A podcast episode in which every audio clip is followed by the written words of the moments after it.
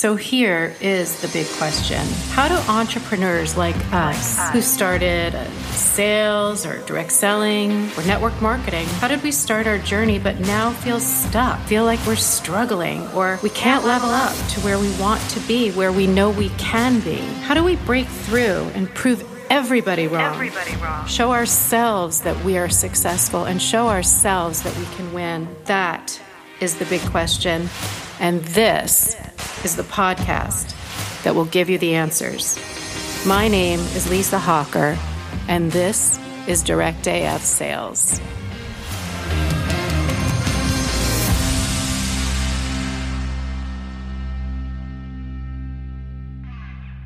Lauren, thank you so much for coming on Direct AF today. I've been looking forward to this for a while, as you know.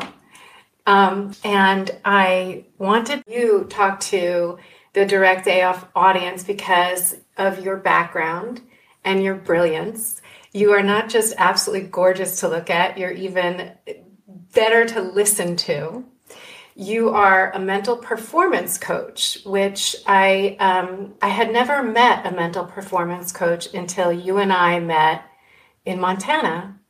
And you're a speaker. You're a public speaker, and you are booked solid right now, right? So prior to opening your own company, your consulting practice, you had the prestigious job of serving as a mental conditioning coordinator for the New York Yankees. Incredible.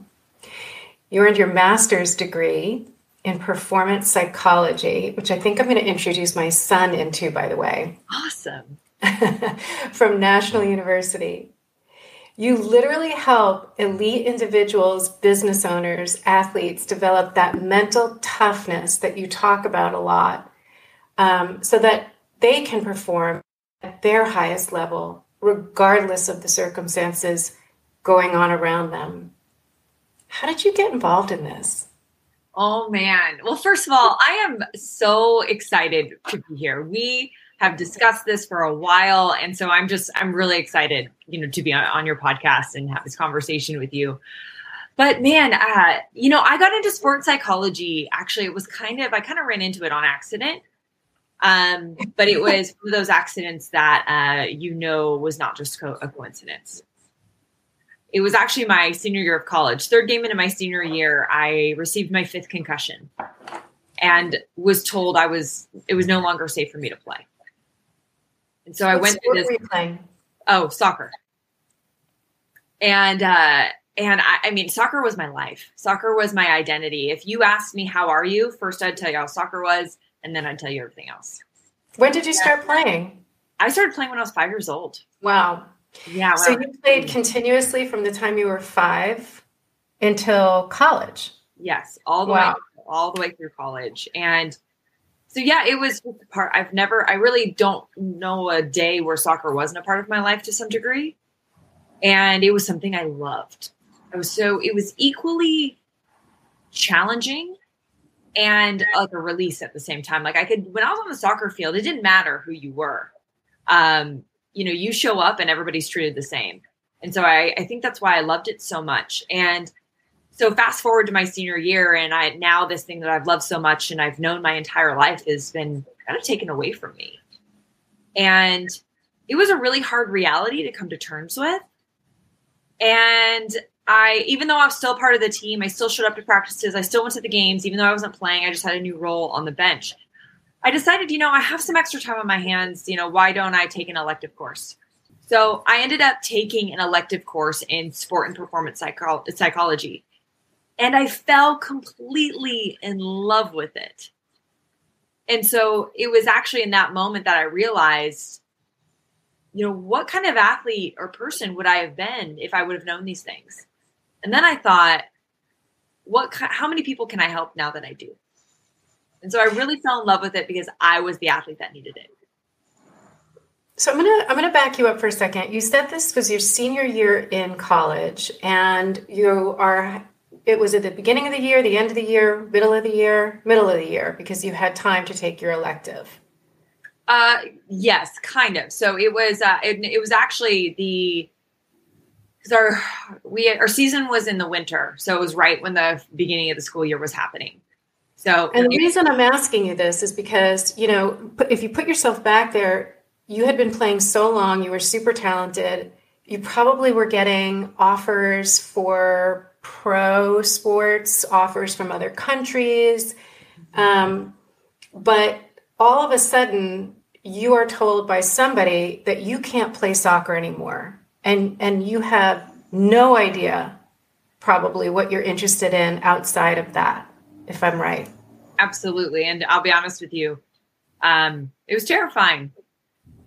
I I did have a couple offers overseas, and and I I'll, I'll, be honest with you, I wasn't I would I wasn't good enough to be like on the women's national team or anything like that. But I did want to have the experience of traveling and doing the thing that I loved, and so to have that taken away uh, was hard. But I, I he, my neurologist said something to me that actually helped make the decision. And he said, Lauren, do you want to remember your name at 40? Wow. I mean, it like hit me like a ton of bricks. And I was like, uh, yeah, I mean, I've never thought of not remembering my name at 40. He said, then it's not safe for you to continue because I can't guarantee your next concussion won't be permanent. And, and that's one thing to hear that. But when you wake up alone without your neurologist and without your team and without a plan B, it takes a lot to figure out the next step. And I think a lot of entrepreneurs, athletes, people in general, no matter what your title is, when you're headed down a particular path and all of a sudden that's stripped away from you, it's it's hard. It's hard to put one foot in front of the other. But you found yourself in this area that you started to enjoy. What happened? you know, when I, I realized the reason why I love sport and performance psychology so much is because I was the athlete that needed it. I was the person that needed it. I felt like I had to be perfect or I I had to, you know, show up and be my best every single day. And I just realized that actually what what better I think what we think better means is better results, no mistakes. Like number one, being the best. But what better actually means is getting back up after failure, not being afraid to make mistakes or be brave enough to try something that you suck at. What it actually means is showing up when you don't feel like it. What it actually means is showing up imperfect. It's all of those things that actually get you to the success.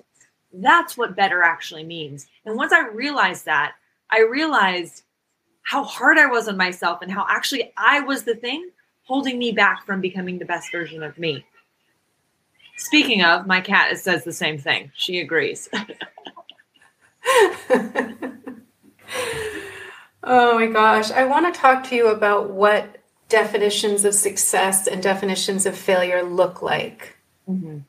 You know, when people, um, I'm in network marketing, that's one of the things that I do um, with my time and to earn money. And um, what I see a lot is um, people starting and they're excited to start and they do the things that they're supposed to do to generate income and they don't see success in a week or a day or a month or they don't see the success that they want or they're not seeing success how they define it what do you have to say about those definitions and the timeline of success well i think one of the one of the best ways to gain success is to stick with something long enough to see it.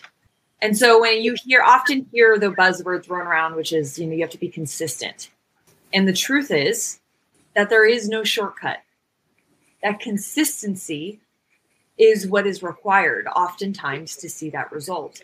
And the problem with that, though, is that consistency isn't very motivating waking up and doing the same thing time and time again and not seeing the result that you want is not very motivating.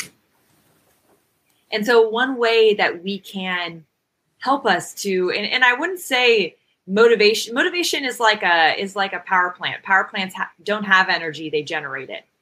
And so, oftentimes, motivation becomes generated after we take action.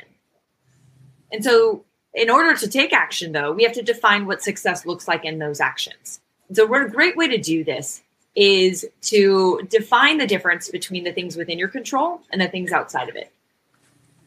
Success and outcomes oftentimes are a mix between things you can and cannot control.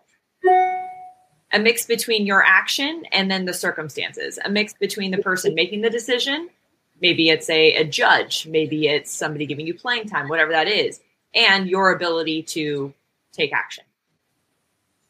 And so a lot of times we focus on the other things out of our control. And so my question is, what are those things within your control?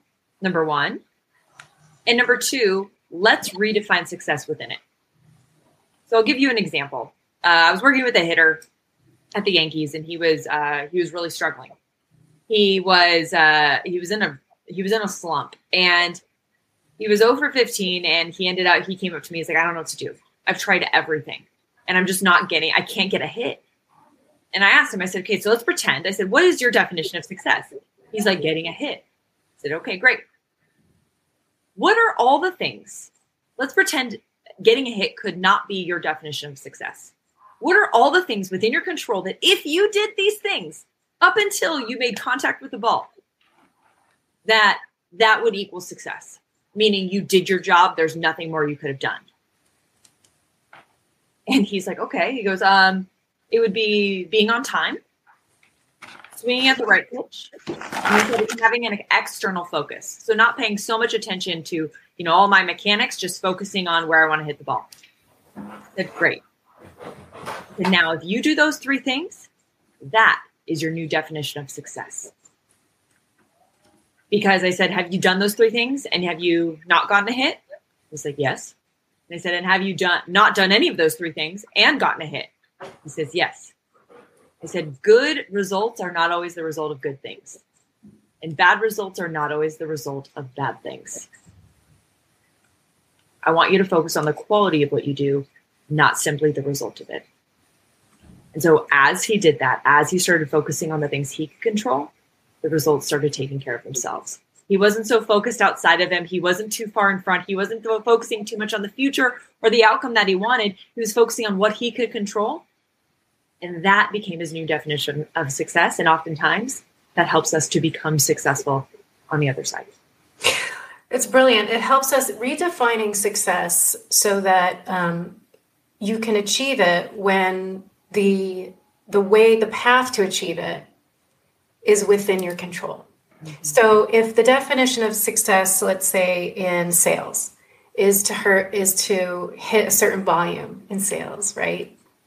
You can't force a customer to purchase. You can't control whether or not somebody decides to join your team or decides to book a speaking event um, or decides to whatever. You get my point. So if you focus on what is in your control,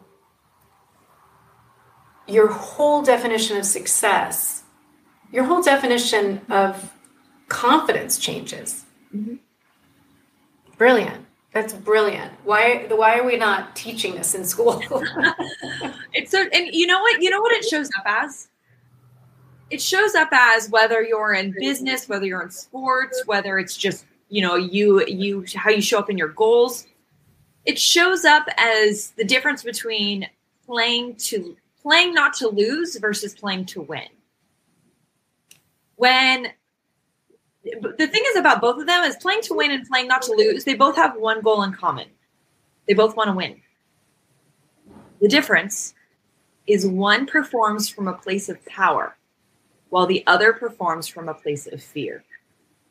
When we are playing not to lose, we are pl- we are afraid to make mistakes. We are hesitant we hold back. We are reactive. We are driven by fear. Where when we're playing to win, we know that mistakes are a part of the process. We aren't afraid. We, we, oh, we may be afraid, but we still are willing to take risk.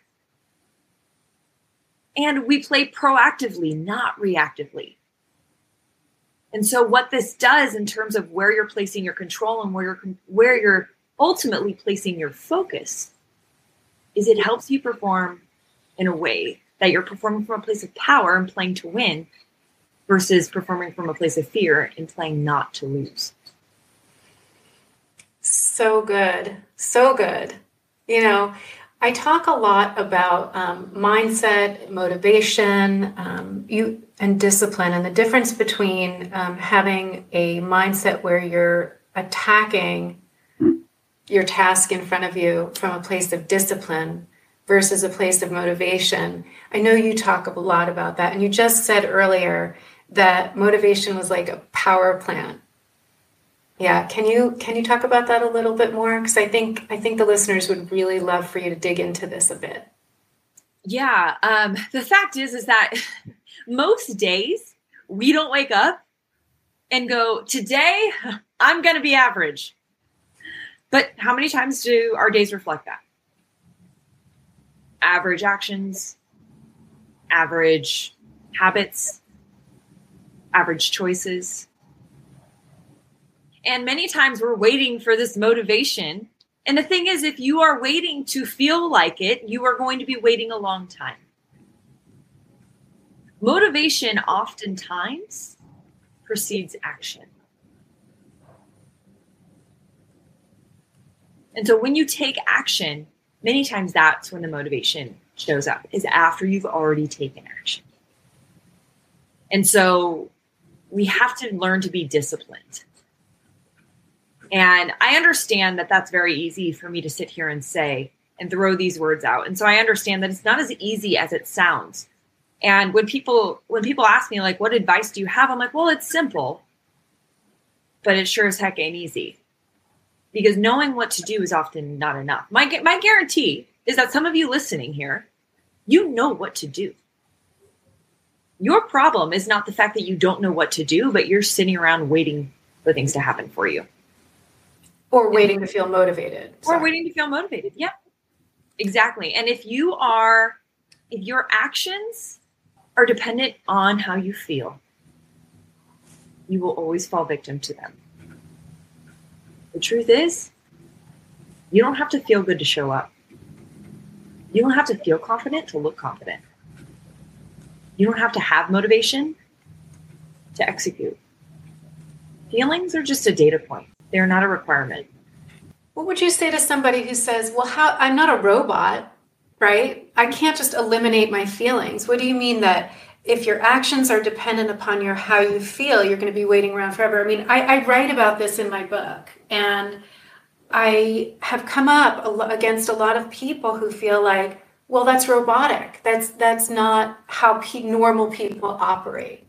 But i think no yeah i sorry you just said something so good. You said that's not how normal people operate. You're right.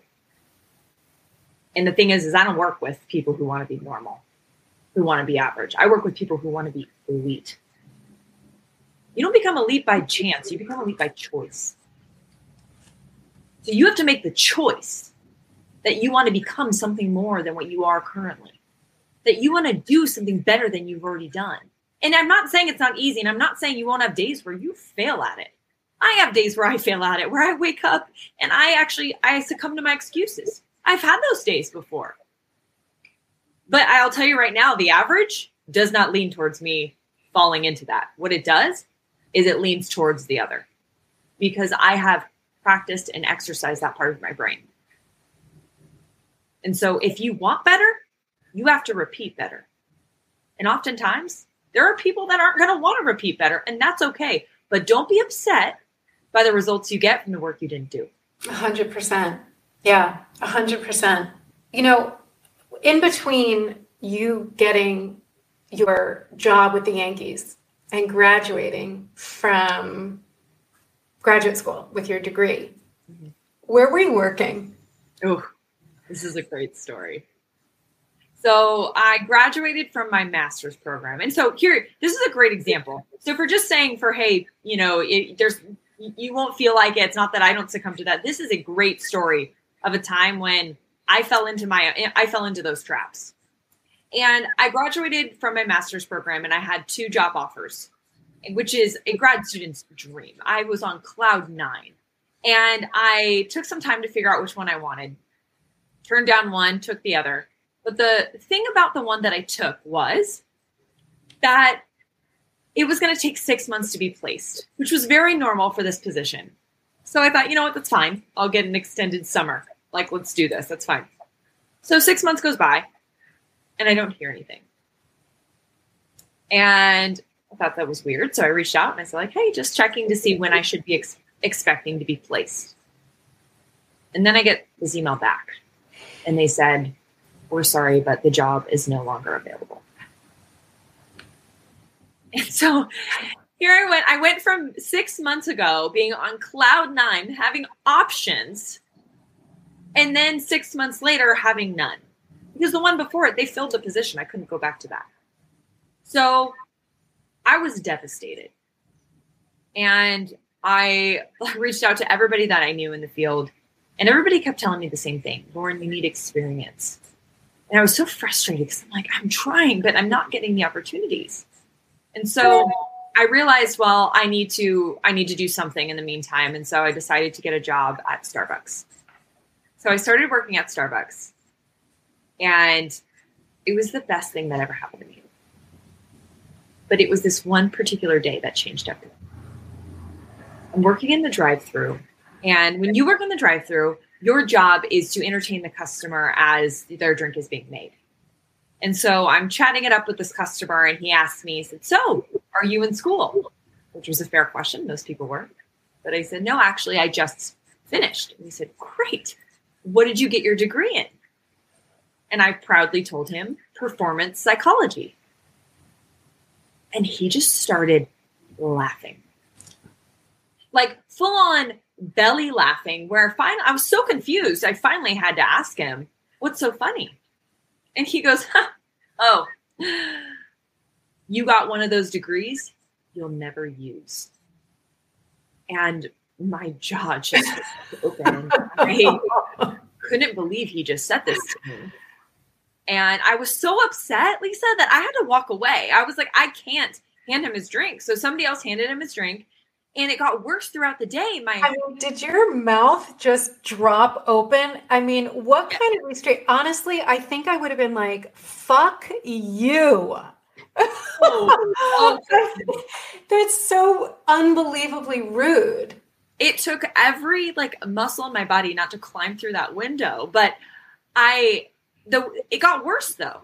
Like that moment was bad, but it got worse it just like I kept ruminating on this event and I kept replaying it again and again and again in my head and and then finally I got mad because I was mad because I was like this guy doesn't matter Lauren. Why are you giving this guy so much like so much power over how you feel? And that's when I had this light bulb moment. And I realized I'm not mad because he was rude I'm mad because partially what he said is right. Here I am mm. with a master's degree. Wow. Working at Starbucks. And just because my first opportunity fell through, I decided to sit around and wait for another one to come to me. But very few things, very few good things in life come from waiting. Right. And so I realized in that moment that I had to do something about this, that I couldn't sit around and wait any longer. I couldn't go hide behind working at Starbucks. That if I wanted to become an incredible mental performance coach, somebody that is able to help people push through their adversities and their failures and their struggles, I had to take my own advice. And so it was that day that I Googled how to start your own company. And I started my own consulting company and I worked really hard. I sent several emails out and called people every single day just to get my name out there. I was doing a ton of things for free. I got a, a lot of people ignored my calls. Every once in a while, I'd get a yes. And I ended up building up a resume that was good enough to work for a professional team. And after a year's time of just grinding it out, I got an opportunity to interview with the Yankees, and that's when I got the job. Wow, that's incredible. You put a lot of different hats on. You created a consulting company, you created your own opportunity, and you created your own path. Yes. It's amazing. Yes. And oftentimes you have to. Oftentimes we create these fancy reasons that are really excuses in disguise as to why we can't take action. And I had this idea that taking action was getting the job of my dreams. And taking action was submitting a resume. But the thing is is I didn't have experience. And so no resume of mine was ready for the job I really wanted. And so if I wasn't going to get an opportunity, I had to create it. And so I had to stop dropping the excuses because I didn't want to go out and do this thing. I didn't want to be uncomfortable. I didn't want to be rejected a million times. And I worked at Starbucks. But when you don't do anything and you wait, you get nothing in return. And so it wasn't until I started taking that action, I started letting go of the excuses. And hell yeah, I was scared. Hell yeah, I was afraid. Hell yeah, I hated the rejection. It hurt. There were, t- there were days that it often created tears. Yeah but it was those experiences talk about like what the real definition of better is that's what it is if you want to be better that's the real definition of it yeah well what you did was you change your definition of success like we were just talking about and you did what was within your control and what was within your control was to create an opportunity and you know you were probably what 25 26 this time Yep. and so, not only did you have this one massive life blow, this massive disappointment, and had to completely rewrite your identity, it happened to you a second time. I mean, who gets out of school and has two job offers? I mean, you must have felt like you were the shit, you know, like walking around. I mean, honestly, of course you did. Anybody would have. It's a normal emotion. You're like, I am a badass. I got not one, and it was your dream job, right? it wasn't my dream do- job, but it was, I knew it was the best job I could get with the with the uh, experience I had. So it was the it was the next best thing and then the, the step up from that was my dream job, which was the Yankees. And so, so on your path. Yeah, so it was on my path and it was that next point. And so that's why it was so devastating when I didn't get it. But the thing is when I created my next point, it actually got me to my dream job probably faster than it would have if I had actually taken that job originally. Did anybody help you realize that the douchebag in the drive through at Starbucks was an angel and a blessing in disguise? Um, you know, that's something that I had gotten actually early on in life. I had learned how to create meaning in a really bad situation. And so when I realized that he was right, I was thankful. But I, I had exercised that muscle earlier on in my life when my best friend committed suicide. And it was the hardest thing I'd ever been through. How old were you? 15. What happened? she shot herself. Did you ever know why? She ended up writing some letters and she was really depressed and she felt it was her best option. And I became suicidal myself. I was incredibly depressed. And it wasn't until I really went, like, did the work, I went to therapy and I came out on the other side of it and even though I would do anything to go back and change what happened, and I would do anything to have her back here with me and all of our friends and family, I can look back and say, I'm thankful for what it taught me because it made me who I am today. And when I looked at this situation, this didn't hold a candle to that. So when I finally realized what was really ha- the story behind the story or the truth behind the story, it was very easy for me to see what a blessing this was. Wow. That is really, really hard. I didn't, I don't think I knew that. Yeah, thank you for sharing that. That's really, really hard. I'm sure that you had not only a great therapist, but great support from your family. I did. I was very lucky. Yeah. Uh, so to to go back to your path, um, you have a great story that I love when you tell, and it's when you talk about blindsided by life. And um, it wasn't this story about your friend who, you know, tragically killed herself at such a young age. It's so awful. Um, I have two 15 year old sons, and it's just horrific to think about this. Um, at any age, though, really, when somebody, you know, takes their own life because either of mental illness or desperation, it's horrific, not just when somebody's a teenager or a young adult. This blindsided you, but I wanted to have you talk about the story when you're driving with your mom. Mm. Blindsided. Yes. Um, yeah, so this is actually, hey, I was around the same age. Actually, I was around, I was 16 and I had just gotten my learner's permit. And I am in the car with my mom. And usually, the way it looked, just to paint a picture, we were in her 2001 Toyota Sequoia. And she's sitting in the front seat, like sweating bullets. And I am like, Mom, calm down. I got this. And so we're on the freeway and we're practicing and I am about to get into the right lane and I'm going to exit the freeway. And I do everything right. I check all my mirrors. I and then I turn on my blinker and I start to merge. And that's when I get greeted with this woman laying on her horn. And it scared not only me, but of course my mom is like, What are you doing? so it was chaos. And that was the first time I learned about blind spots. And so often in our lives, we have these, right? It's those areas that we know are there, but we don't have a good vision of. We can't really see. And so the thing about blind spots is that sometimes it just takes a new vantage point. Somebody outside, probably the car behind me, saw it all unfolding the way it was happening.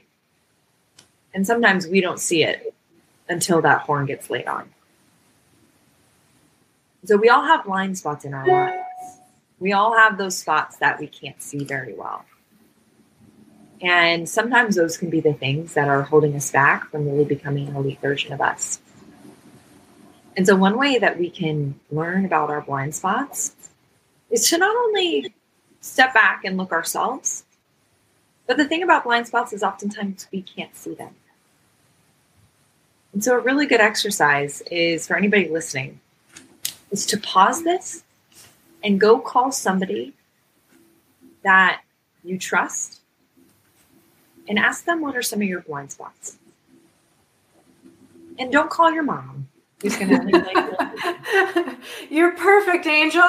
exactly. That's what my mom would say. And I've done this exercise myself, and I knew I couldn't call my mother because she'd be like, Lauren, I just don't know. You're just perfect. I'm like, oh, geez, Louise. And we all know that's not true. So call somebody that you love and that you trust. You trust. And and this is how you do it. Because there, there not all of us are very good at taking feedback. And it hurts sometimes. And so it's important to that when you do ask this person, that you tell them that you want honesty.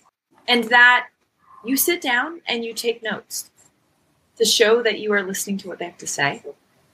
And you don't defend, you don't try and justify, you just listen. And even if you don't agree with what they have to say, tell them thank you. Thank you for providing me honest feedback. And that's one way that we can really start to learn about our blind spots.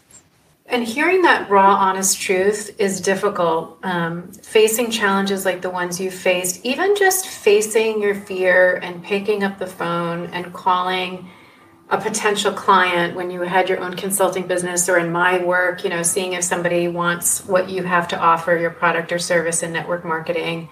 Um, or any sales business, um, it takes mental toughness. Anything I think in life worth pursuing, including your health, um, mental and physical and emotional, takes mental toughness. How do you define mental toughness and how do you suggest that the audience starts to create mental toughness? Well, I think mental toughness is actually, uh, you know, one of those words, and you'll hear me say it for sure, but I think it's one of those words that can be misinterpreted.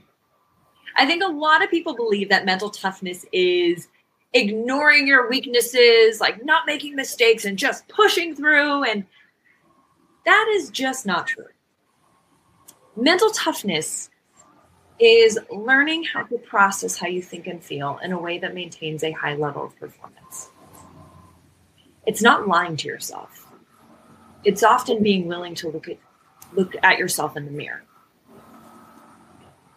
And one of the ways that we can do this, and there are many ways that you can build mental toughness, but one of them, one of the ways that we can exercise them is doing something that's just slightly outside of your comfort zone, slightly uncomfortable. Because our brain is wired for comfort. And sometimes it tunes in and tries to protect us when we don't need protecting. And so, one way that we can actually build mental toughness is leaning into discomfort. And the kind of discomfort that you know is good for you. That thing you've been putting off, that thing that you've allowed fear to control your decision making that thing that is just slightly scary, that vision that you've always had, that goal that you've you've up until this point has believed is that can be is impossible. Those are the things I'm talking about. And I'm not talking about taking these big grandiose steps. That's often not how we develop success. It's actually these small, tiny steps taken on a daily basis and stringing together these wins day after day. And so, my question to you is what is one thing, just slightly outside of your comfort zone, that you know is good for you that you can do today? Because as you do that, you begin to develop that mental toughness and you begin to develop a relationship with discomfort. And instead of running from it, you'll be able to lean into it.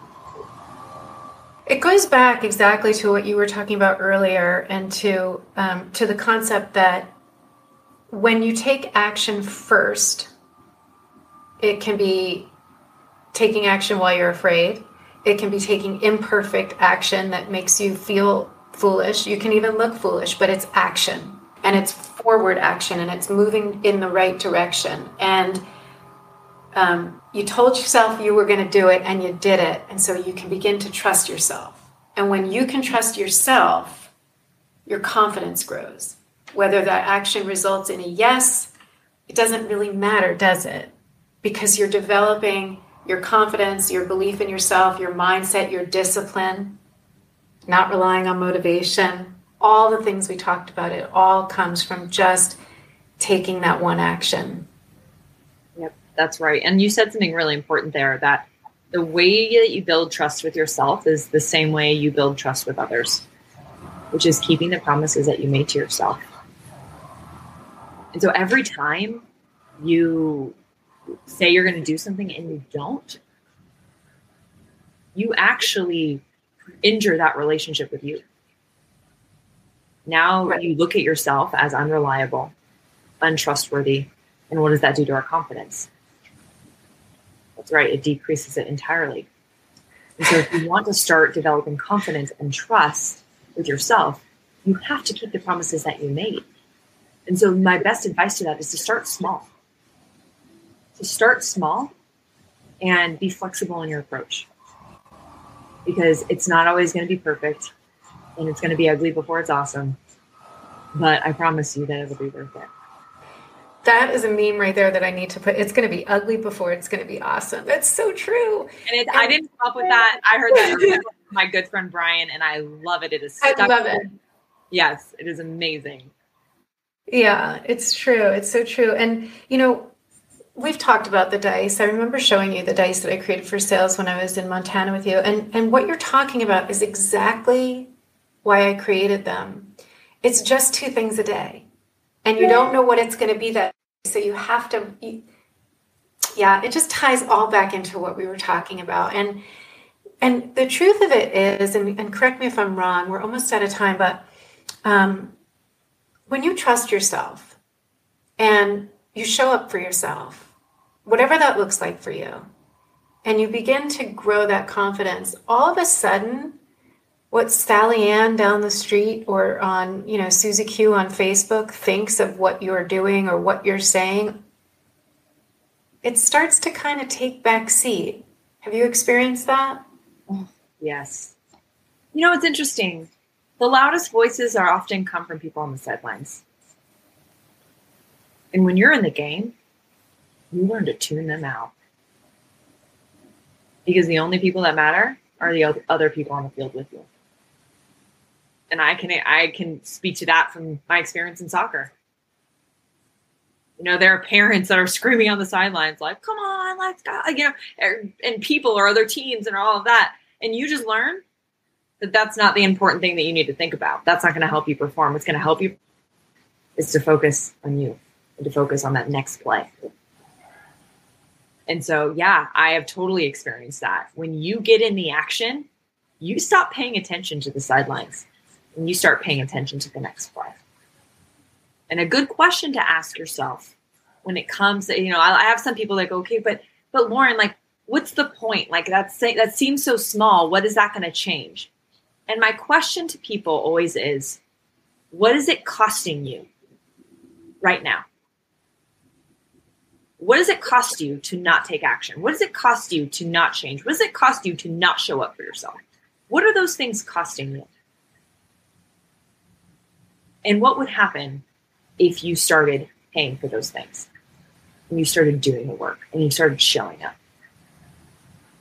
You'd be you'd be surprised at some of the answers to these things. And I have them myself, and I have to ask myself the same thing. It's like, Lauren, what is it costing you not taking action? And what would you gain if you did? And look at what you did gain. I mean, look at the action that you took right after the Starbucks guy said that to you. And, and look at where you are now. And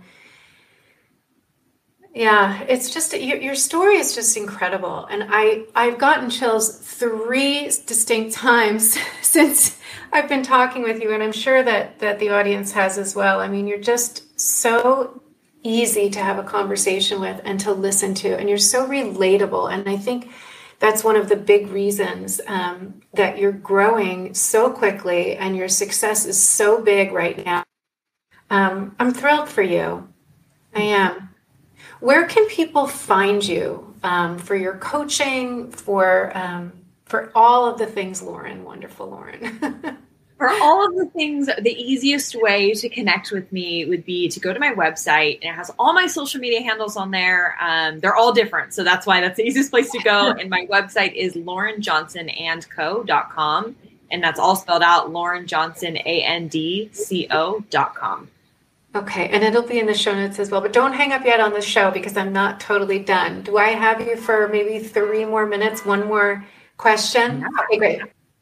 A big thing that um, a lot of people struggle with is mindset, getting their mindset in the right place. And, and the whole show has sort of been about mindset because it all comes back to it. If you had one, you know, piece of, of actionable advice or, or advice that somebody could take an actionable step, where would you direct a, a somebody who struggles with an up and down mindset or an in and out? I'm in, I'm out, I'm in and out. I start my business, I stop my business.